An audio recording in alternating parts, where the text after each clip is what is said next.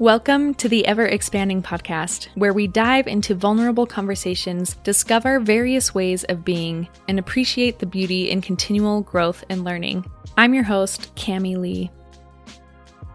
In today's episode titled Dear 2020, I'm not sure I'm ready to thank you yet. We talk about the highs and lows of 2020, things I've gone through personally, things I've learned, what I want to take into 2021, and what I'm more than happy to leave behind. Oh, 2020, you little rascal. what a crazy year. I'm sure we can all agree. I titled this episode Dear 2020, I'm not sure I'm ready to thank you yet, because that is exactly how I feel as I look back at the year 2020.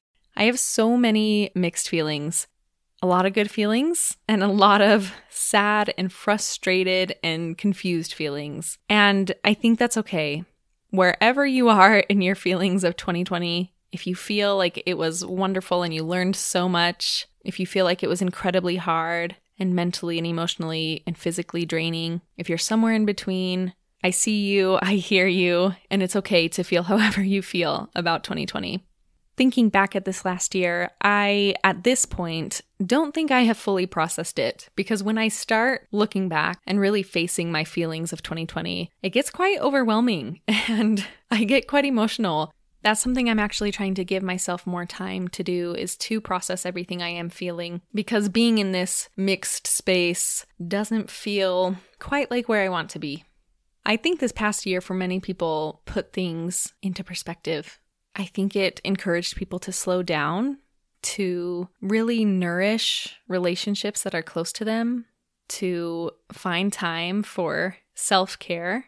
And I mean self care in the genuine meaning of self care, like meditation and exercise and good sleep and whatever else it may be that is your form of self care. I think it's encouraged us to focus on that more. And so I see a lot of good that has come from the year 2020. Along with kind of putting things into perspective, it's helped us wake up in some ways as far as systemic racism and minority cultures and what they go through and white privilege. And all of those things are incredibly beneficial to wake up to and incredibly crucial to wake up to especially if we want our future years to be different than what 2020 was. On the other hand, I see a lot of pain, a lot of hardship, a lot of frustration, a lot of confusion, a lot of stress that happened in 2020. And it can be hard reconciling both feelings. It can be hard acknowledging the good while also acknowledging and accepting the hard and the really awful parts of 2020 in so many ways, it's given me a lot of hope in humanity. And I've seen a side of humanity that is incredibly encouraging. I've also seen a side of humanity that is on the opposite spectrum, and it's been very discouraging. I think it's appropriate to say that this past year was a roller coaster in every sense of the word. Just so many ups and downs and twists and turns. And I know many of you feel that with me. The year 2020 changed my life personally in the sense of helping me and my partner and our family understand what we wanted our future to look like. At the beginning of 2020, we didn't see ourselves leaving California anytime soon. We absolutely loved California and we loved where we lived and we loved the community we were in. But being in a pandemic and facing the reality and hardships that come with social distancing and extra stress and everything that came with the year 2020, we were ready for a change. We were ready to get out of California, ready to kind of settle down a little bit. And so that's what we did. We moved last November and it's been a good change for us. We've really enjoyed it and we've really tried to welcome that change. I feel like so many of the problems that we are dealing with now, personally or as a family, wouldn't even exist if the year 2020 didn't happen.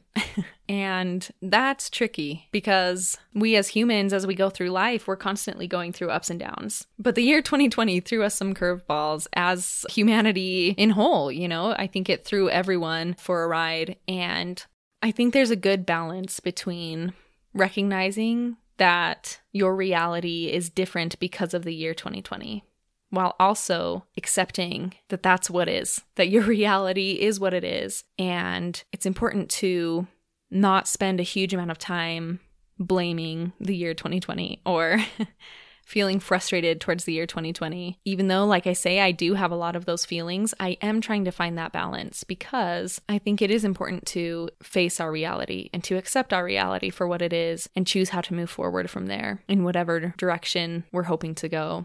I've talked with a lot of people and have read many studies that have shown that this past year has been incredibly challenging for most people mentally, physically, emotionally, and that we've really suffered. We've become more depressed, we've become more anxious, we've become more isolated. And it's tricky knowing how to balance that because, on one hand, the pandemic is very real and it's affected millions and millions of people. This is where I say my faith in humanity has dropped a little bit because I've seen so many people not take this pandemic very seriously. And I'm not sure what the balance is. I don't know what all the answers are. I know social interaction is a huge part in maintaining health, and that's been stripped away for a lot of us. And so I don't know the answer. And I am with you in sitting in these emotions that it's just been hard. It's just been so hard. And in a lot of ways, I don't know how to make sense of it all. I don't know if I need to make sense of it all. Maybe I will eventually, but right now I just don't know how. Looking forward to 2021, I'm actually approaching this year a lot differently than I have years in the past. In the past, I have done the typical New Year's resolutions, lay out some goals, but I usually don't end up accomplishing them. I don't set a solid enough plan in place. And this year, thinking of the year 2021 and what I want this year to look like, setting goals for the whole year felt quite overwhelming. So, my approach this year is I am taking it week by week and I'm focusing more on what I want my life to feel like. I'm not looking so much into the goals that I can check off my lists, but I'm asking myself, what do I want to feel? And what can I do in my life daily to feel that way? And that's actually been really nice. I've really appreciated approaching the year this way. I'm not saying it's the right way to approach it. I'm just saying that's how I've approached it this year because approaching 2021 as a whole year just feels like too much. I'm trying to take things in small doses and I'm focusing on what I can control. I think there are so many ways to process the year 2020. I think we need to allow whatever we feel to be felt. And I think looking forward to 2021, it's important to remember that there actually is a lot in our lives that we can control. We can control how we act towards people. We can control the information we take in. We can control our habits. We can control what time we go to bed, what we eat, if we meditate, if we exercise. We can control so much in our lives, and it's an incredibly liberating feeling to recognize that. I don't know how this past year has been for you as an individual, and I don't know what your goals or what your feelings are looking forward to the year 2021. But I am with you and I am cheering you on always and appreciate you being here. Appreciate you sitting and listening to me today. I hope we can give ourselves and others a little more love and grace as we heal from the year 2020. Thank you for tuning in to today's episode. If this content resonated with you, please feel free to subscribe and leave a review. Wishing you well today. And remember, if we choose, we can be ever expanding.